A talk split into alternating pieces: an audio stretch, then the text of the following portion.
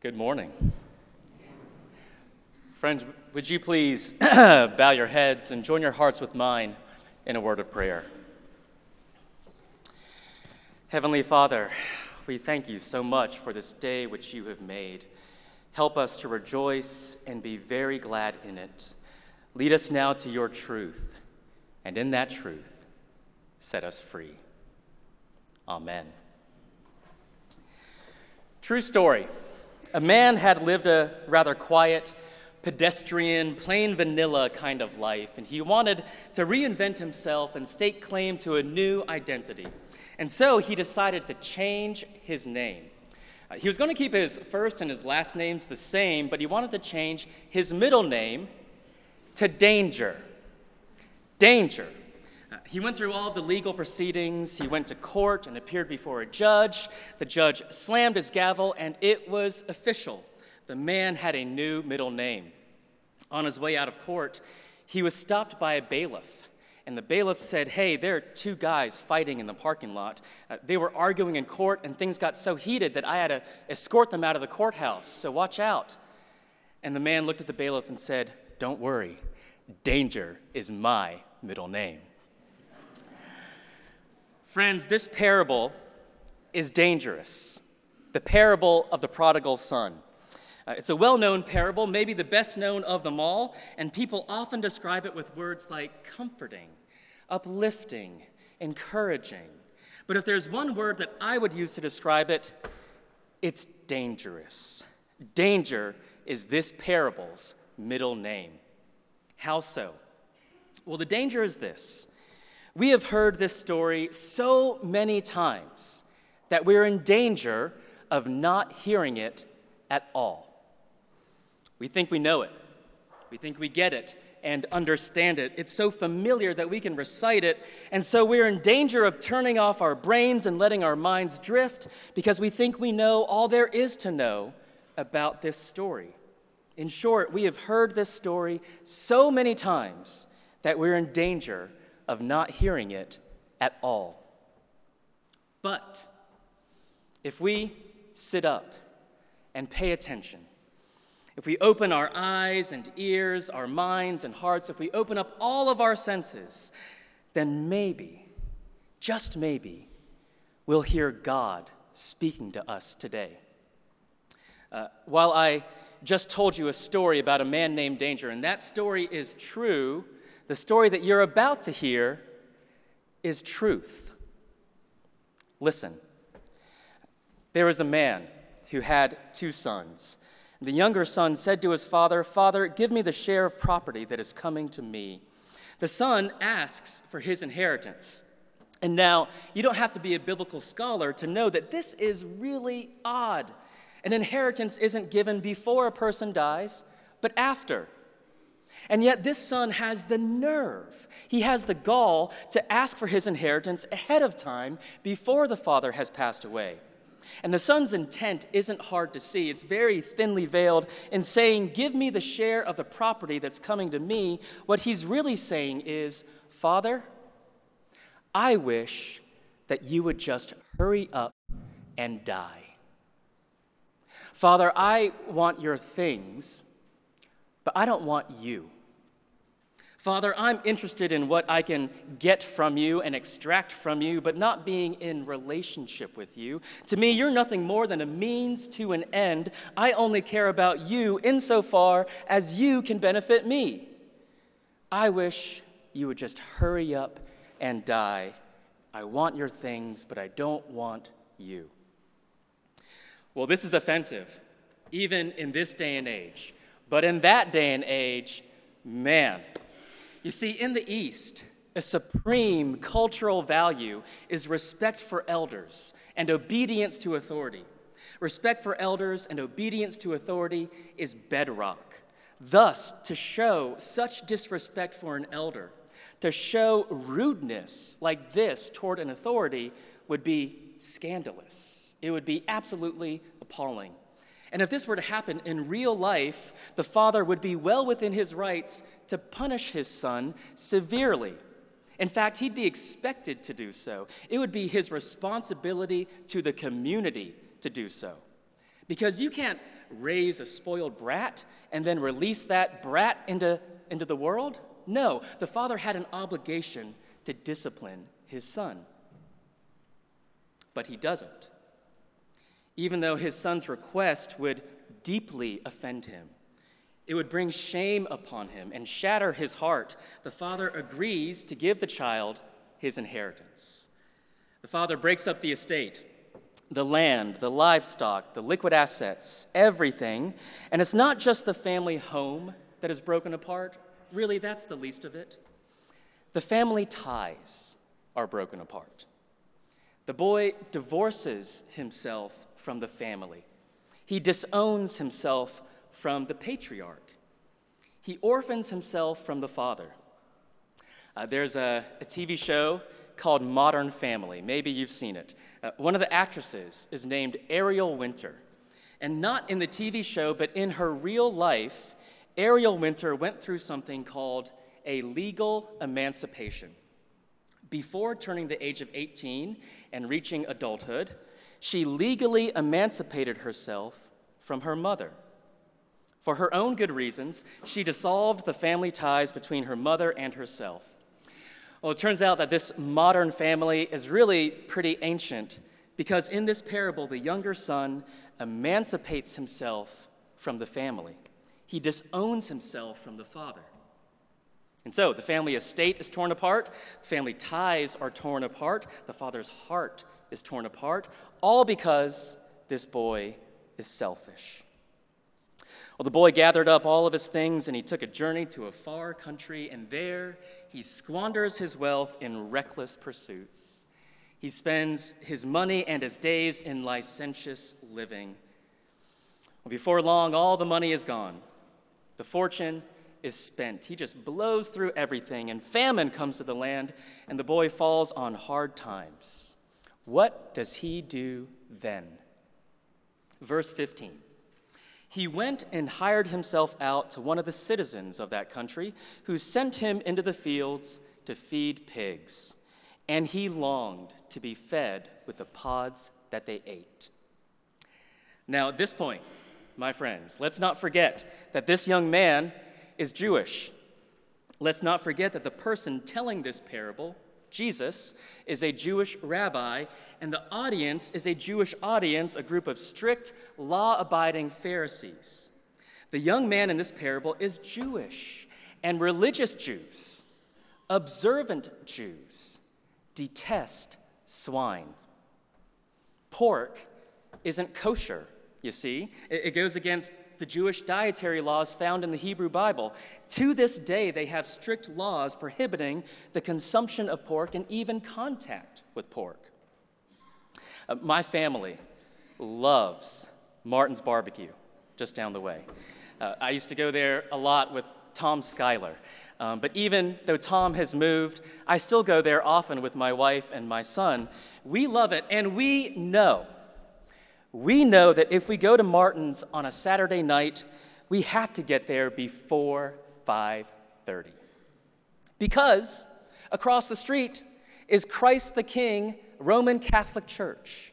And on Saturday night, Catholic Mass ends at 5:30 p.m.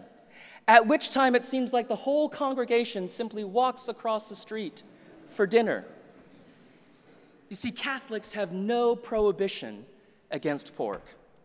But Jews, Jews do. They wouldn't even set foot in Martin's, not even to eat beef brisket.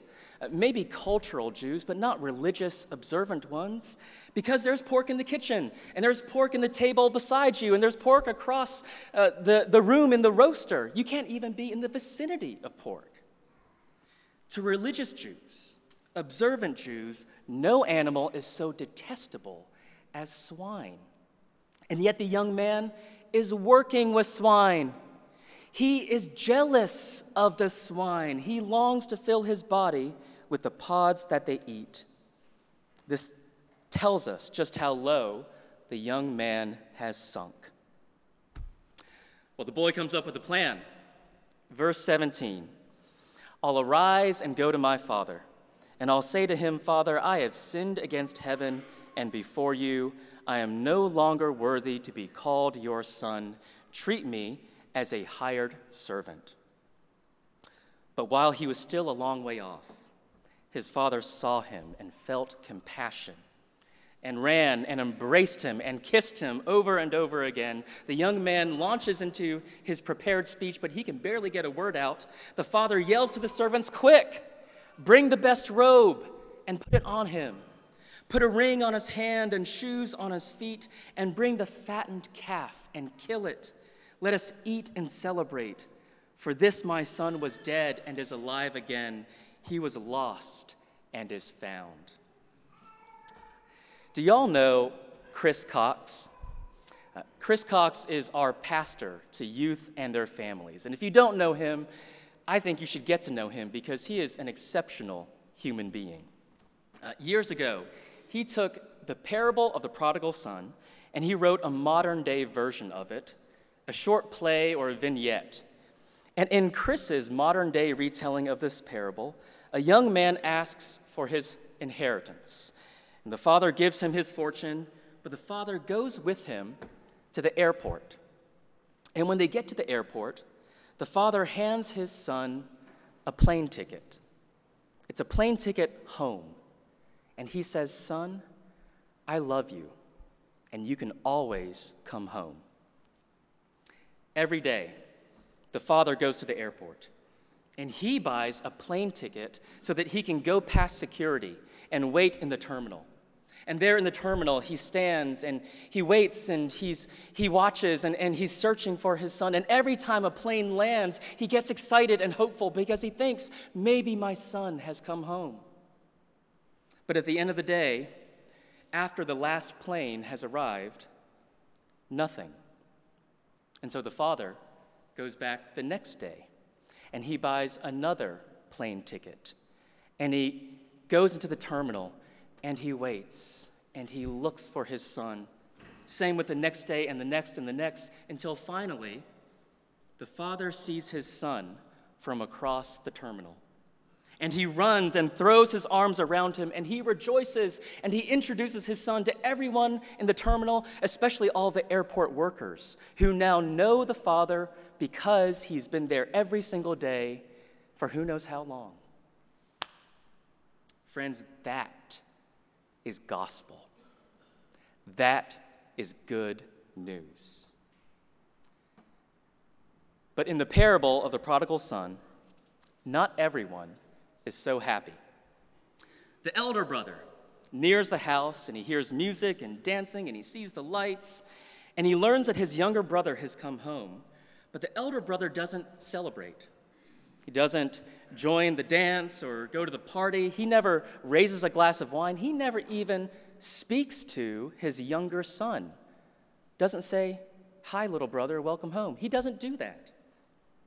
Well, after a while, the father notices that someone important is missing from the party his firstborn son. And so the father leaves the party. He exits the house and he goes out and he searches for his son and, he, and he, he scans the horizon and he sees in, a far, in the far distance his older son standing beneath a tree with his back to the party. And the father goes. The father is the one who covers the distance between the two. But the son, he explodes in anger. Look, these many years I have served you, and I never disobeyed your command, and yet you never gave me a young goat that I might celebrate with my friends. Well, when the father responds to his older son, he has no hostility. He does not attack or guilt or shame. He does not return anger for anger. No, softly and tenderly, he calls him son. Son, you are always with me. I carry you around in my heart everywhere I go, and all that is mine is yours. It was fitting to celebrate and be glad, for this your brother was dead and is alive, he was lost and is found. And the story ends right there. Friends, this parable is so rich.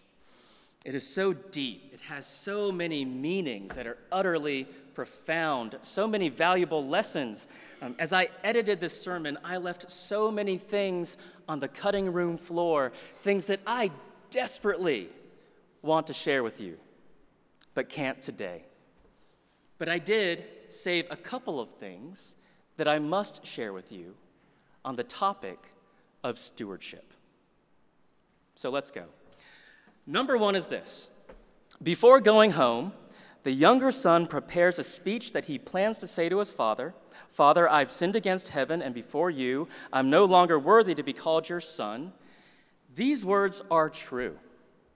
Remember that the boy had disowned himself from the patriarch, he had emancipated himself from the father. He no longer had legal standing, legal status as a son in the family. So when he returns and says, I'm no longer worthy to be called your son, he's right. That's the first right thing that he has said in a very long time.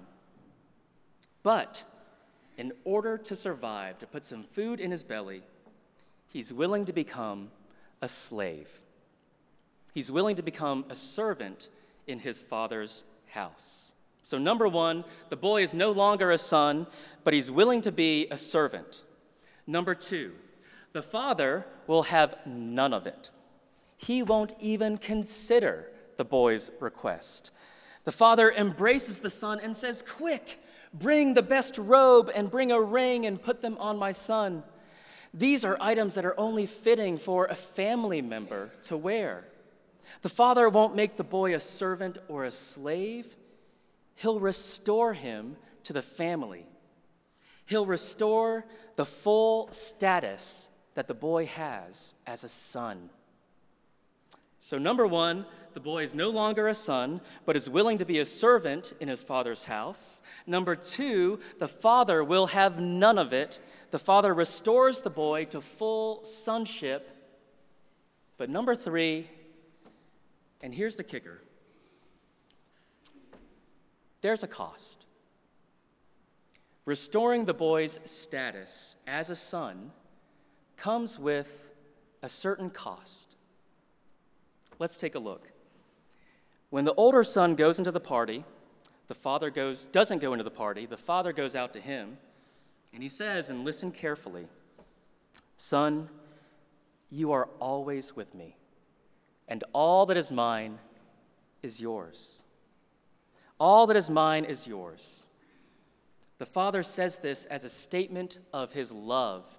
It is comforting and reassuring. Also, it is literally true.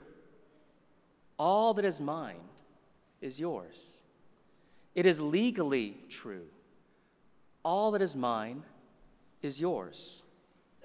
Everything that belonged to the Father would one day belong to the Son because the younger son had already taken his share, the older son had an airtight claim to the rest of the estate. And so, when the fattened calf, the most valuable animal on the land, is killed, and the finest robe is taken and given to the boy, and the ring with the family crest is put on his hand, what do you think the older son feels? He feels like his father is stealing from him. Everything left in the house is legally the property of the older son. Though the father still has authority over it, it has already been pledged one day to the son. And so when the father says, Son, all that is mine is yours, the elder son thinks, Yeah, and you're taking my stuff and throwing it away. And for what reason? In order for the boy to become a son again, and not just a servant in the house, a price had to be paid. In one sense, the father paid it because he was still alive and had full authority over his property. But in another sense, the elder brother paid it because he lost valuable things that were pledged to him. The elder brother bore the cost, and he did so with great hostility with reluctance and resentment. In truth, he wouldn't have borne the cost at all had the father not stepped in. So, In the beginning of the sermon, I said that this parable is truth. And the truth is this all of us have prodigal hearts. Whether we are selfish like the younger brother or selfish like the older brother, all we apples have fallen far from the tree. All of us are prodigals who aren't worthy to be called children of the Father. But when we go to the Father and say, Make us servants in your house, the Father will have none of it. He does not treat us as our sins deserve. He will not treat us as servants or slaves. No, He will only have us as His children. But in order for our status as sons in the family to be restored, someone had to bear the cost. The true elder brother, the redemptive elder brother, the elder brother that the elder brother in the parable should have been, bore the cost. The true elder brother is Jesus Christ, the firstborn of all creation. He bore the cost, and he did so gladly, willingly, with joy. For the joy set before him, he endured the cross, says the book of Hebrews. Uh, the Apostle Paul wrote two great treatises, two great theologies having to do with uh, justification uh, the way that we are given right standing, right relationship with God. One is the book of Galatians, a little bit shorter, the book of Romans, a little bit longer. But listen to what each one says because I swear the parable of the prodigal son is in these words. In Galatians, Paul says, You are no longer a slave, but God's own child. And since you are his child, God has made you his heir and as an heir, one day you will share in all the wealth of God. And in the book of Romans, Paul says, You have not received a spirit that makes you fearful slaves, like the fearful boy coming back to his father, wanting to be a slave. Instead, you received God's spirit when he adopted you as his own children. And now we can call him Abba, Father. Friends, when we understand the generosity of the Father, and when we understand the generosity of the Son, how can we not be generous ourselves? How can we not give freely and joyfully, wildly? When we come back to the Father and He puts His robe and ring on us, how can we not open our hearts? When the Father comes out to us, leaving the party, and says, You are always with me, and all that is mine is yours, how can we not open our hands? How can we not stand and sing God's praise?